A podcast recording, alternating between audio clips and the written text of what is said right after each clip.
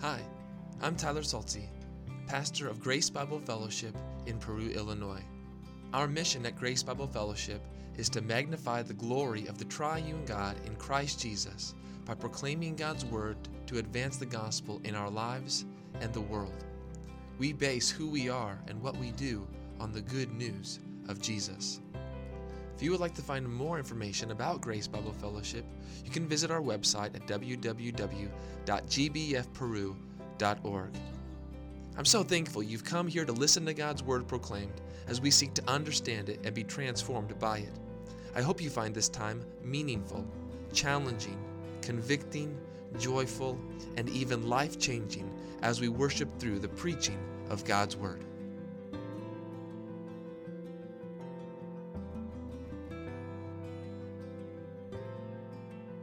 Now, Judas, who betrayed him, also knew the place, for Jesus often met there with his disciples. So Judas, having procured a band of soldiers and some officers from the chief priests and the Pharisees, went there with lanterns and torches and weapons. Then Jesus, knowing all that would happen to him, came forward and said to them, Whom do you seek? They answered him, Jesus of Nazareth. Jesus said to them, I am.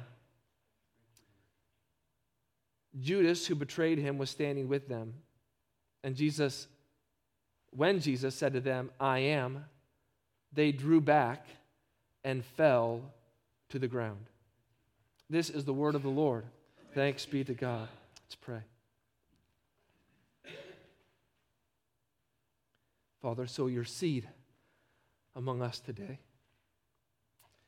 that it might take root and bear fruit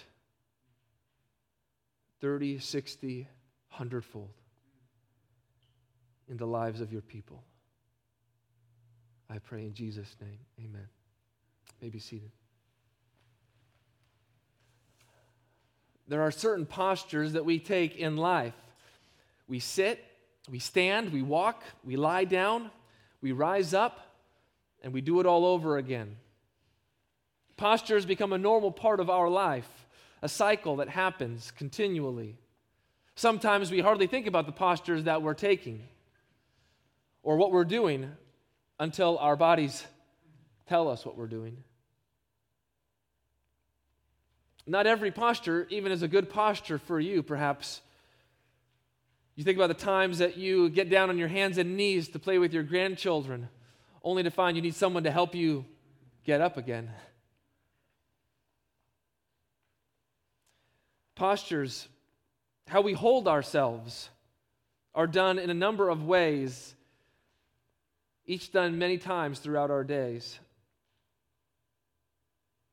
We often do not consider our various postures too much. But there's another way we use that word posture. We use it with our physical bodies, how we stand or sit or lie down.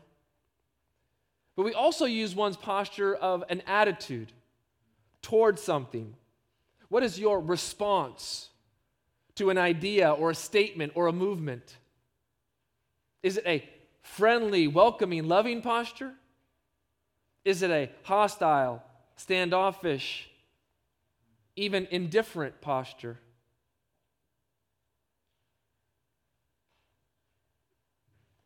Would we ever see that our physical posture and our inner posture might need to meet, might need to go together? So that the posture of our bodies, this physical representation, is showing what's going on on the inside of our hearts. We can see this in our children, can't we? The child who stands with hands on hips or arms folded, scowl on their face, their physical posture mimics their heart posture, their attitude, their emotions. The inner self, the heart of that child. The physical posture says, I'm angry. And so the heart posture says, I'm angry. Or the child who runs to you and throws their arm around your leg, their arms around your leg as you walk through the door.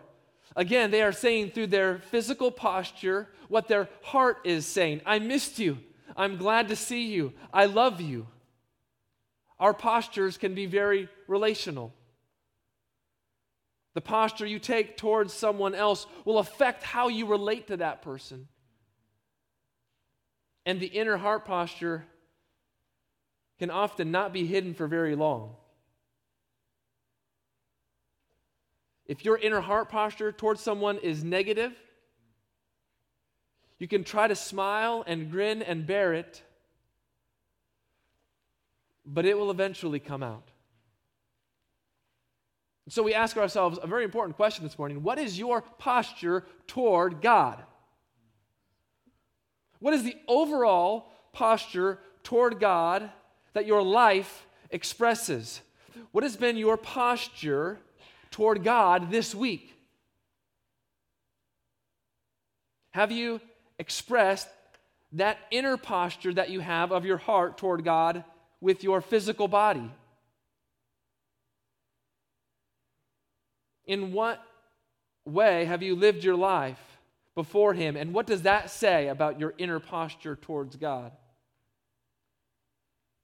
We remember when the Lord met Moses in Exodus 3 and the posture that the Lord to- told Moses to take there when he met him in that burning bush. You remember the posture? God says, Moses, Moses, do not come near. Take your sandals off your feet, for the place on which you are standing is holy ground. Moses, your posture of standing barefoot before me is to be a reflection of the inner heart posture of relating to me in my holiness. You will respect my holiness. You will reverence my holiness. You will not bring any shame or disgrace upon my holiness. You will not abuse my holiness with the commonness of your sandals and all the filth that your sandals would bring into my presence. It's in this posture then that Moses asked God this question If I come to the people of Israel and say to them, The God of your fathers has sent me to you, and they ask me, What is his name? What shall I say to them? It is here that God reveals his name to Moses, his great name that encapsulates his whole person, his whole nature, all that he is. You want to know who God is? You have to know his name. The name that he reveals to you, not the name that you give to him. It's not the name that we have ingeniously thought up. It's a name that comes from the mind of God, a name that reveals his own greatness and glory.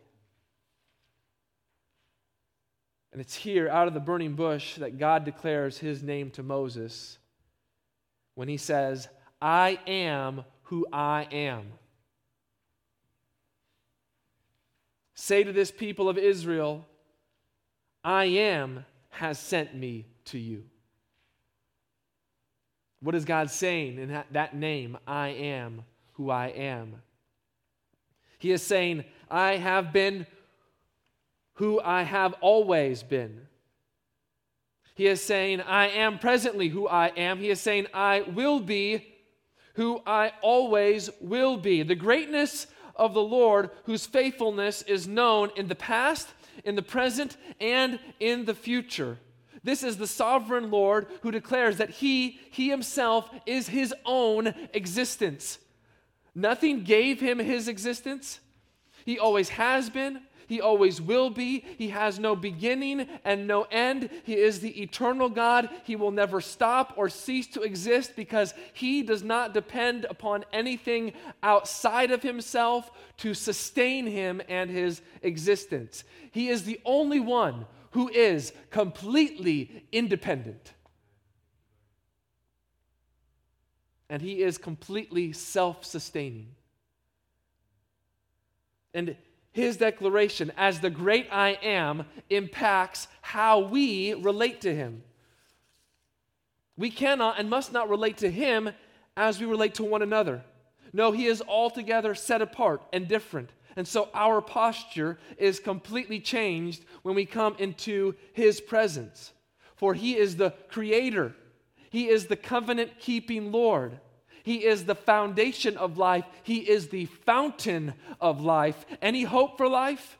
Any hope for existence? Any hope in this created realm depends upon the one who is the infinite and eternal I am. To base your life on anything else, on any other foundation, that life will crumble and fall because it is only ever a temporary foundation. So, what happens with the coming of Jesus? We've been asking ourselves this question Who is Jesus as we're in the Advent season? When we come to the Gospel of John, we see Jesus take this name, this name that God declared to Moses from that burning bush. Jesus takes this name upon himself.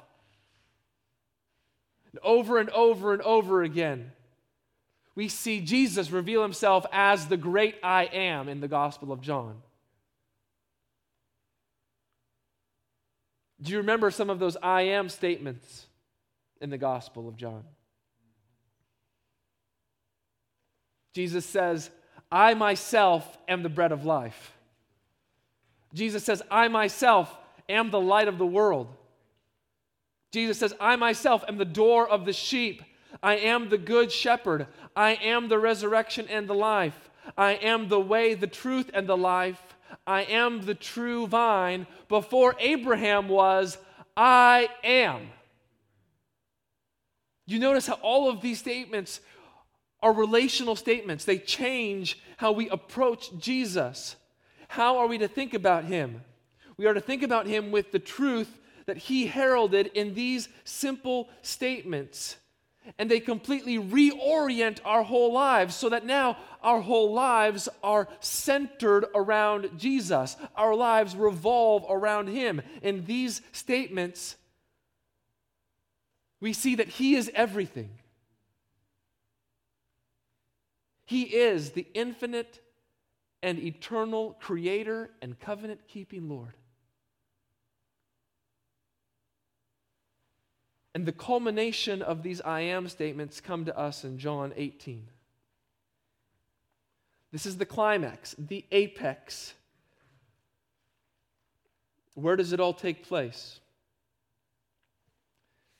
Well, John ushers us into a garden in the dark of night.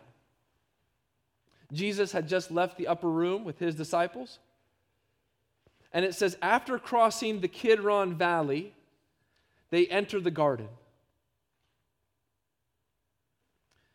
Sometimes we come to details like this and we wonder, why did John write that? Like, look at verse 1 there. And when Jesus had spoken these words, he went out with his disciples across the brook Kidron. So, the brook Kidron, stream, that ran on the edge of the city of Jerusalem. It was part of what was known as the Kidron Valley. So, this little brook, this little stream ran in the midst of this valley. So, they go through this valley. But why does John have to tell us this? Why is that important? What John is doing is he is, I think, intentionally drawing our minds to another king. Do you know there was another king who crossed the brook Kidron?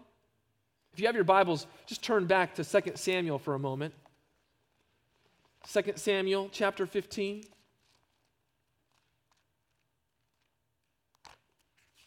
Verse 23.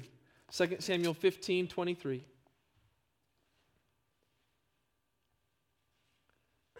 We're jumping into a story here. This is a story, the event of when David is having to leave Jerusalem because of his son Absalom. What does it say in 2 Samuel 15 23? And all the land wept aloud as all the people passed by, and the king crossed the brook Kidron, and all the people passed on toward the wilderness. Here is the great King David, who's having to leave his capital city and his throne and his palace because of his son Absalom, who is seeking to overthrow him and take his throne. He's having to leave Jerusalem and he has to flee by going over the brook Kidron. He's leading the people out into the wilderness. But what does Jesus do? Jesus does in a sense, the opposite. He doesn't lead people into the wilderness, he leads his disciples into the garden. This king, Jesus, isn't fleeing. This king is doing precisely what his father wants him to do. He isn't running away, he's running towards saving his people. And so Jesus crosses the brook Kidron, enters into this garden with his disciples. They knew this garden well. This is the Garden of Gethsemane. Jesus had spent much time there with his disciples. He had taught them there. He had tended and cared for their souls there. This garden, the Garden of Gethsemane, was a safe place for them as they knew it. But tonight, the garden would not be a safe place. It would become a battlefield, a place of confrontation, a place of questioning, a place of betrayal. How the Garden of Gethsemane changed that dark night, just like the Garden of Eden changed when a snake came slithering toward Eve. God's goodness challenged, God's authority rebelled against, and ultimately, God was betrayed by sinful man. There in the darkness of the garden, the mob moves towards Jesus, led by Judas. Judas, who betrayed Jesus for 30 pieces of silver. Who made up this mob? So there's this mob that's moving towards Jesus. Who made up this mob besides Judas? There was a band of Roman soldiers, and there were officers from the chief priests and the Pharisees. And here's this mob moving towards Jesus. They have lanterns and torches in their hands to show them to the way to Jesus. They are armed with weapons, and they are seeking one person, and they are ready for a fight. They are willing to take him by force if they had to. It might be bloody, there might be loss of life, but they are so determined that they will stop at nothing to arrest Jesus.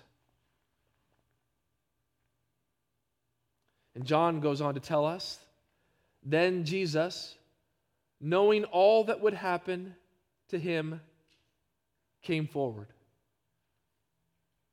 The, event, the events that are about to unfold are not a surprise to Jesus. Jesus had already foretold to his disciples what would happen to him. So Jesus was not caught off guard, he was not shocked. Here is the Good Shepherd coming forward, ready to lay down his life for his sheep.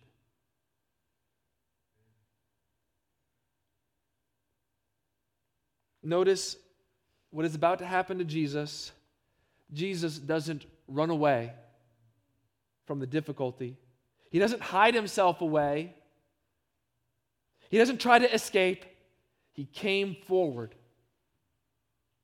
He steps into the light. He reveals himself to the mob, to those who are against him, to those who hate him, to those who want to betray him, to those who want to see him dead and he asks them a very poignant and a very revealing question Whom do you seek? Are you seeking someone? Maybe that's a question that you could ask yourself today.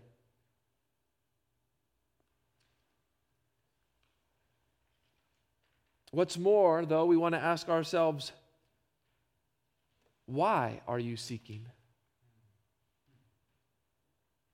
There's a little clever saying that we maybe say this time of year or see other people say this time of year. that says this Wise men still seek him. You heard that or seen that? Well, these certainly weren't wise men. Yet they were still seeking Jesus. Why? Not because they desired to know him, not because they loved him, they sought to arrest Jesus. They wanted to deny Jesus, to reject Jesus, to disgrace Jesus, and to ultimately kill Jesus. They hated Jesus, and fundamentally, they did not know who Jesus truly was, and they certainly didn't believe who Jesus truly was. And so they came and they said, We are seeking Jesus of Nazareth. Maybe there's a sense of that name being derogatory. You remember what Nathaniel says? When they come to him and they say to Nathaniel, We found the Messiah. And Nathaniel says, Can anything good come from Nazareth? Like he came from the other side of the tracks. We're seeking Jesus of Nazareth. They had no idea where their search would actually lead them. There is still the same danger today. People could seek Jesus for all of the wrong reasons. They seek him to discredit him. They seek him to show that he is false, that he is a fake, or that he is a sham. They seek him because they are against him and not because they are for him. As John would later say, truly there are many antichrists that have come. Let us not be so naive to think that that does not happen in our world today, even at Christmas.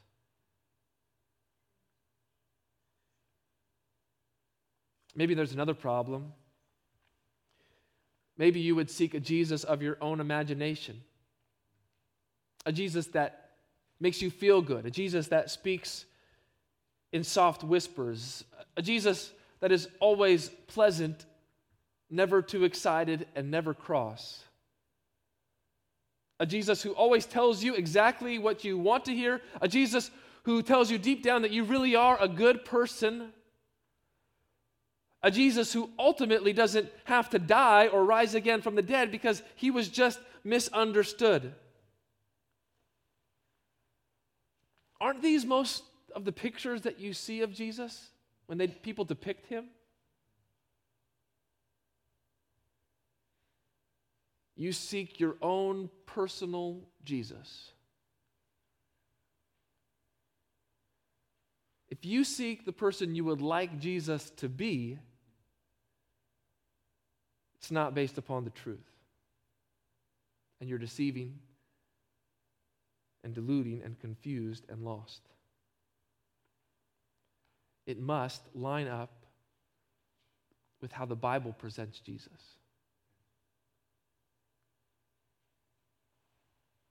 The mob was searching for Jesus of Nazareth, but they found the great I am. That is what Jesus said to them. I read it very literally when I read it. Verse 5 they answered him, Jesus of Nazareth. Jesus said to them, I am. That is no ordinary statement.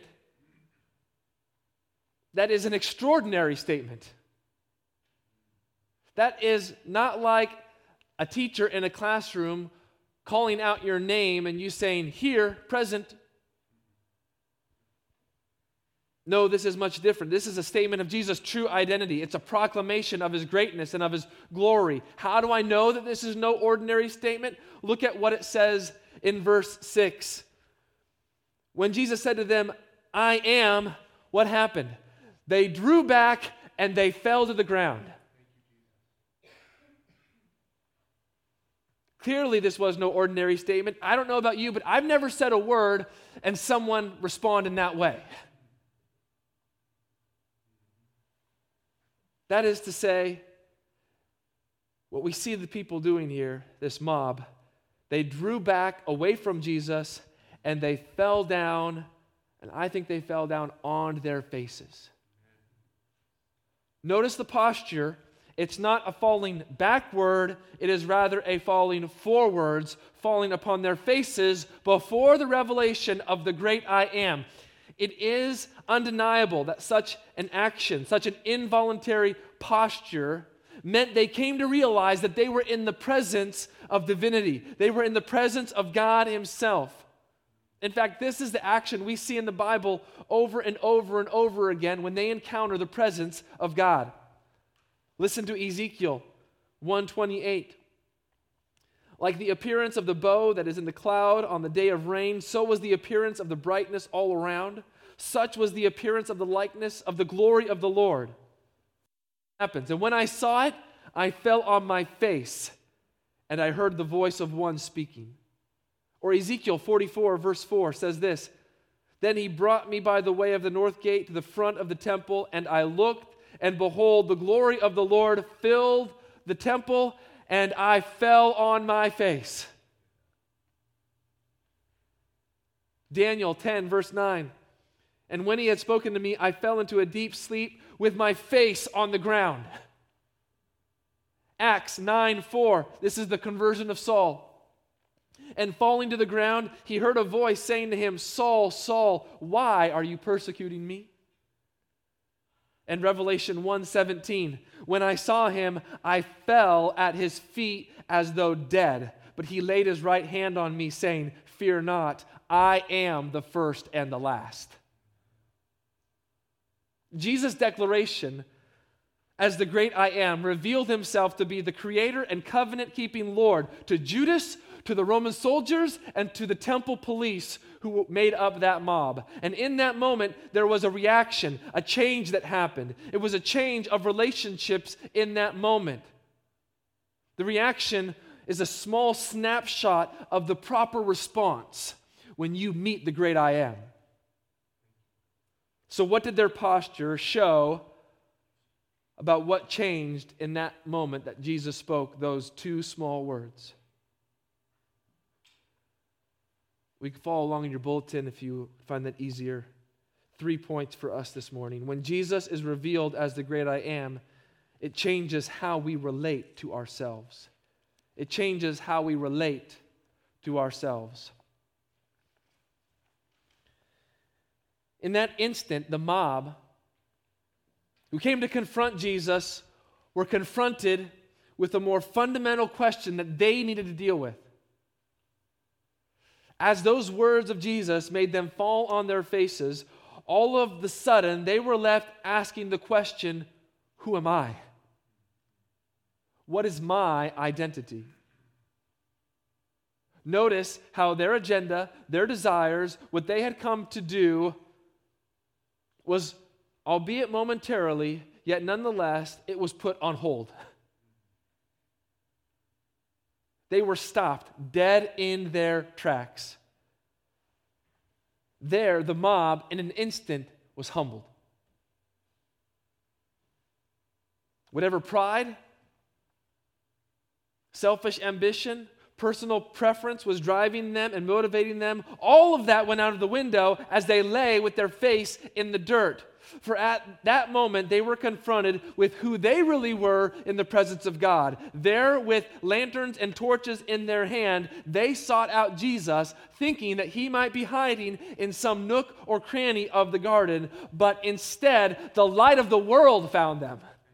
And the light of his glory shone on them so that they could not deny who they were sinners and rebels against the holy God. They were those who did not even deserve to stand in the presence of the great I am. And all of our evil deeds are exposed by this light, and it should humble us. It should make us think again about who we are, and it should lead us to think again about our sin. It should lead us to repentance and faith. Listen to what Jesus had told the Jews earlier, John 8 24. I told you that you would die in your sins. For unless you believe that I am, you will die in your sins. Here is the mob, dead in their sins. Would they believe in the great I am?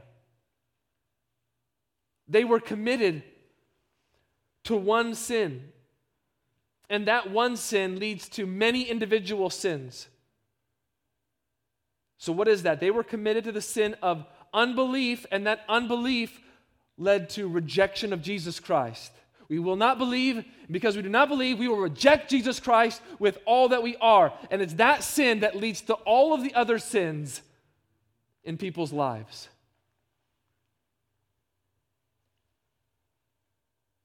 How are we to relate to ourselves in the light of Jesus being the great I am? Luke 9 23 through 24, Jesus says, If anyone would come after me, let him deny himself and let him take up his cross daily and follow me. For whoever would save his life will lose it, but whoever loses his life for my sake will save it. Deny yourself, take up your cross. How often? Once? Twice? Take up your cross daily.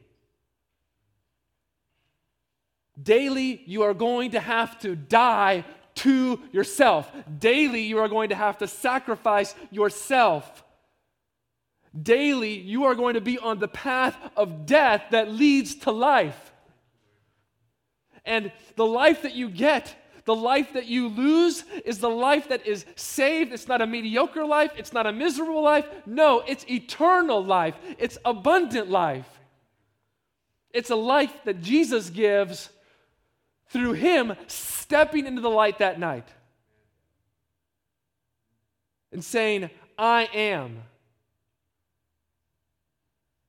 And being arrested and tried and mocked and going to the cross and dying.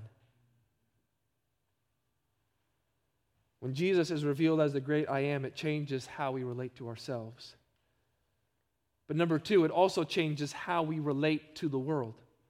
When Jesus is revealed as the great I am, it changes how we relate to the world. Generally speaking, when we look at this mob, it's made up of three groups of people.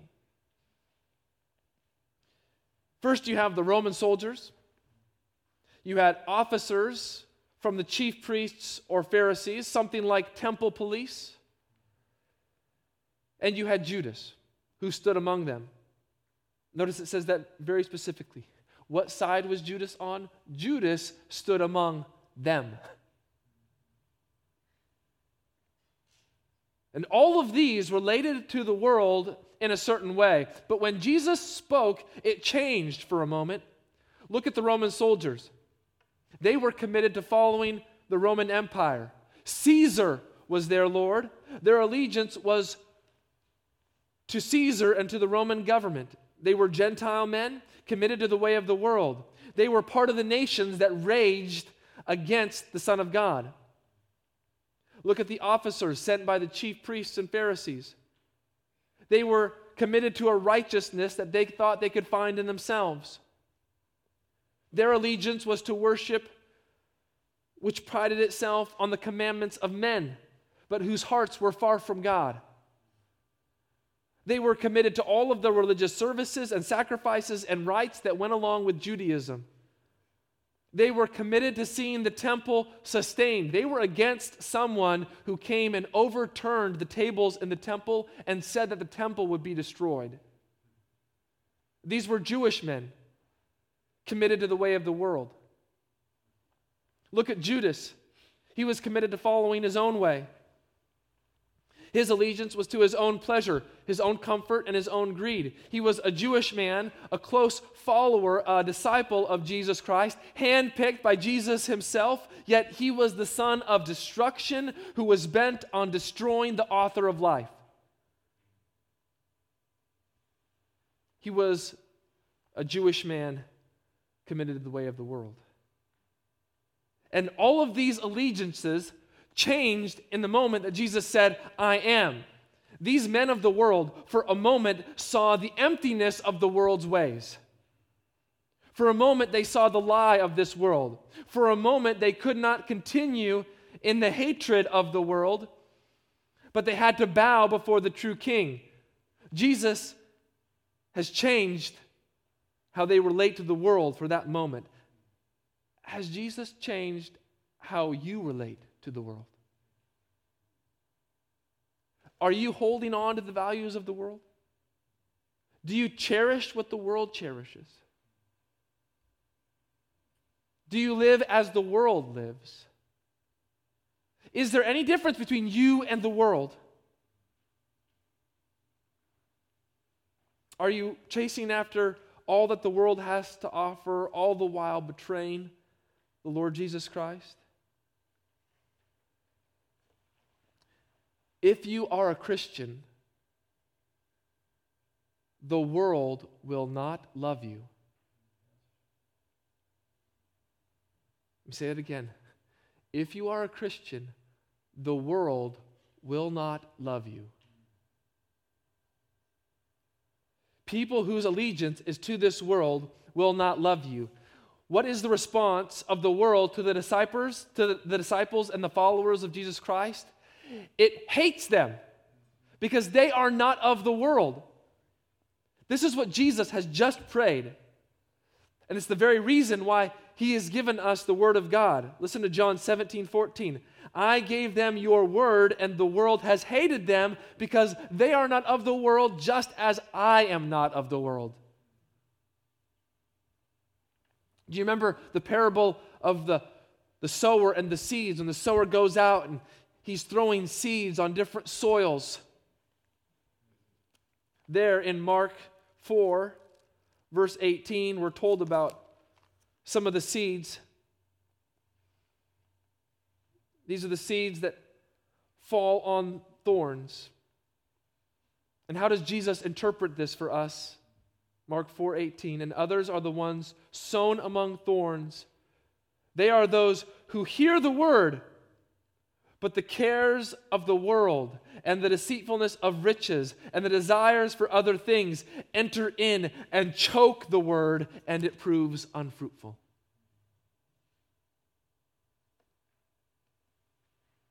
They heard the word, but everything in the world choked it out. Wait a second. Maybe, just maybe, we can be friends with the world and God. Maybe we can straddle the fence. Maybe, maybe we can serve two masters. Maybe, just maybe, we can make this work. All of you radical, fanatical Christians, you just don't get it. Of course, you are going to be hated by the world, but not me. I'm going to find a way through. I'm going to find a way to create a friendship with the world. What does James say? You adulterous people, do you not know that friendship with the world is enmity with God? Therefore, whoever wishes to be a friend of the world makes himself an enemy of God. There is no way forward. You can't straddle the fence. There aren't two ways. You cannot serve two masters.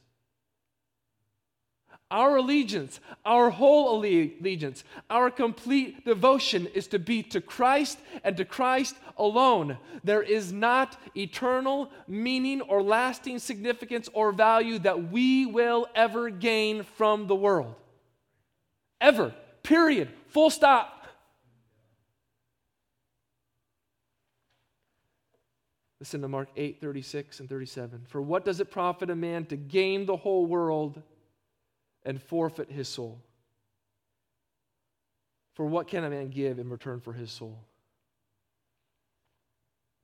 There's nothing you can give in return for your soul. When we confess that Jesus Christ is Lord, we are saying we are not of this world. We do not belong to this world. We are not enslaved in its rebellion against God, but we belong to Christ we are His and His alone. Number three, when Jesus is revealed as the great I am, it changes how we relate to Him. It changes how we relate to Him.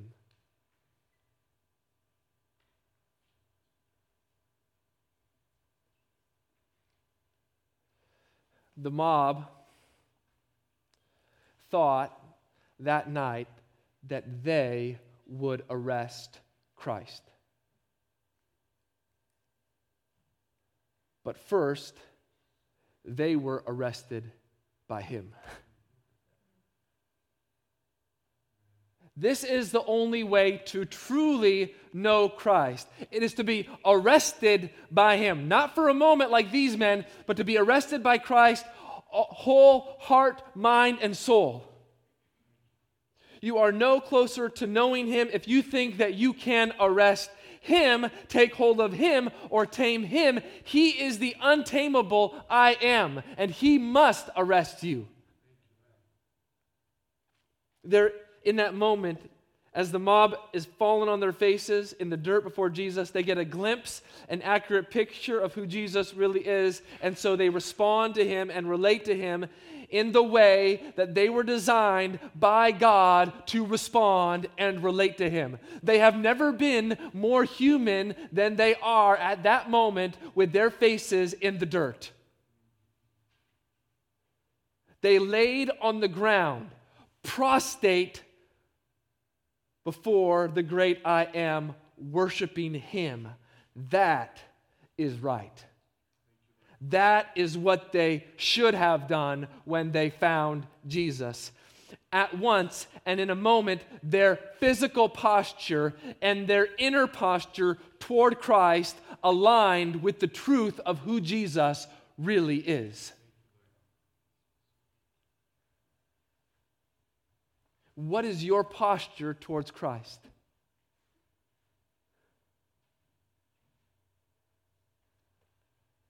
What is your heart posture toward Him at this moment?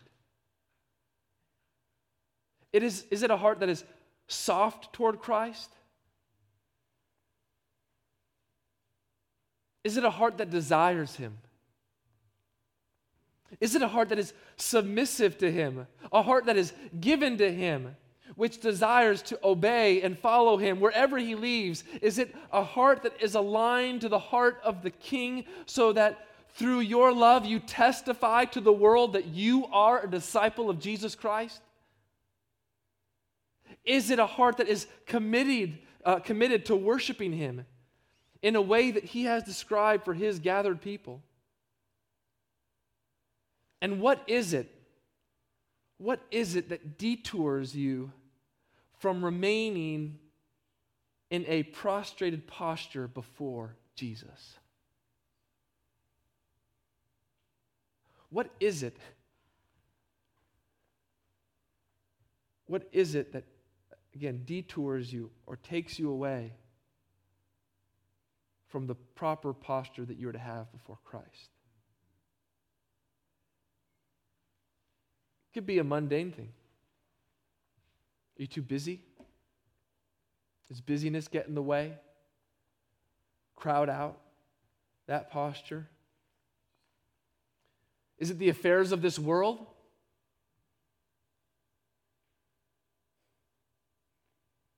Is it things that you have put in your life because you want them, but they're not what the Lord wants?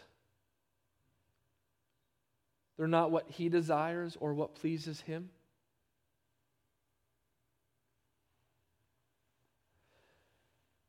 When was the last time you got on your knees before the Lord Jesus Christ? Now, I know for some that might be a physical impossibility. So even though you might not physically be able, it should still be the posture of your heart. But what about you who are physically able? When was the last time you got on your knees before the Lord?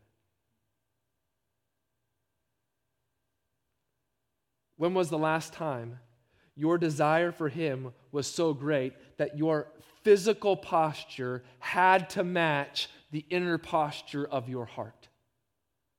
That you had to express that to Him?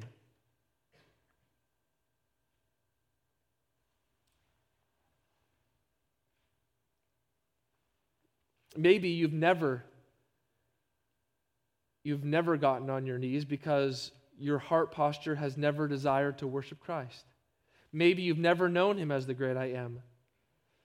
But now, when you hear him say, I am, for the first time, you know that he is Lord.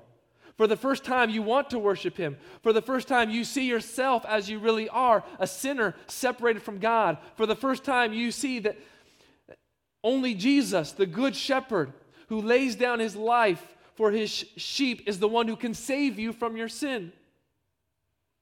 For the first time, you see that not only did he die in your place, but he also rose again from the dead so that you could be righteous and forgiven in the eyes of God. Now is the time to confess with your mouth that Jesus is Lord and believe in your heart that God raised him from the dead so that you will be saved.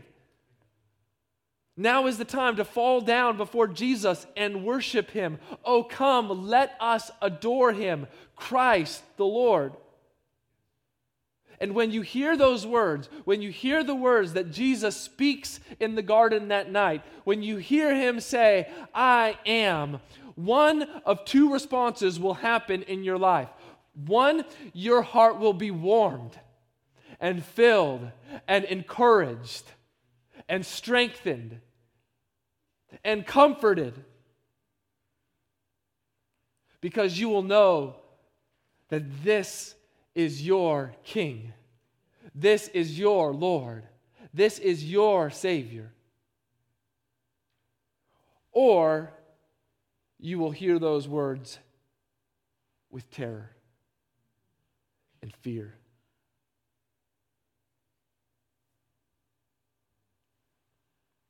When you hear those words, you will not be able to remain indifferent.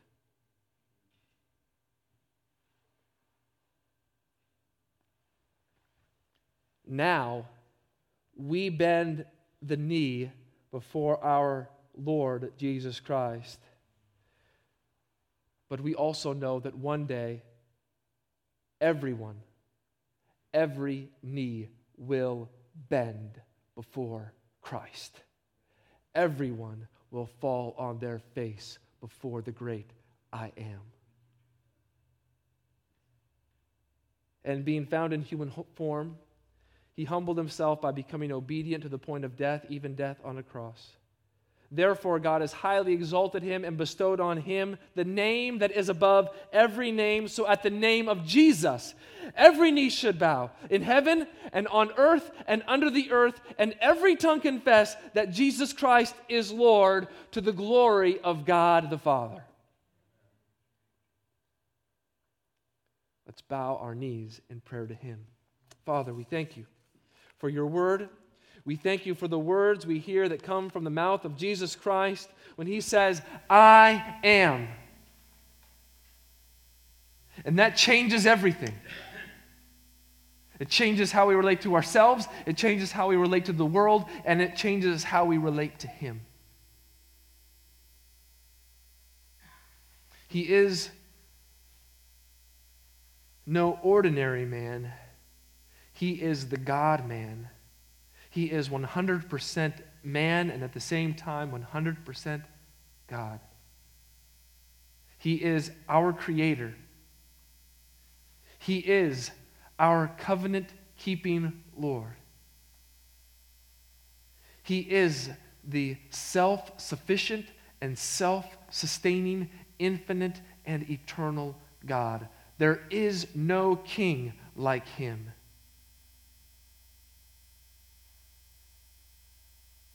And so we prostrate ourselves before Him. We behold Him in all of His beauty and all of His glory. And we say with full hearts,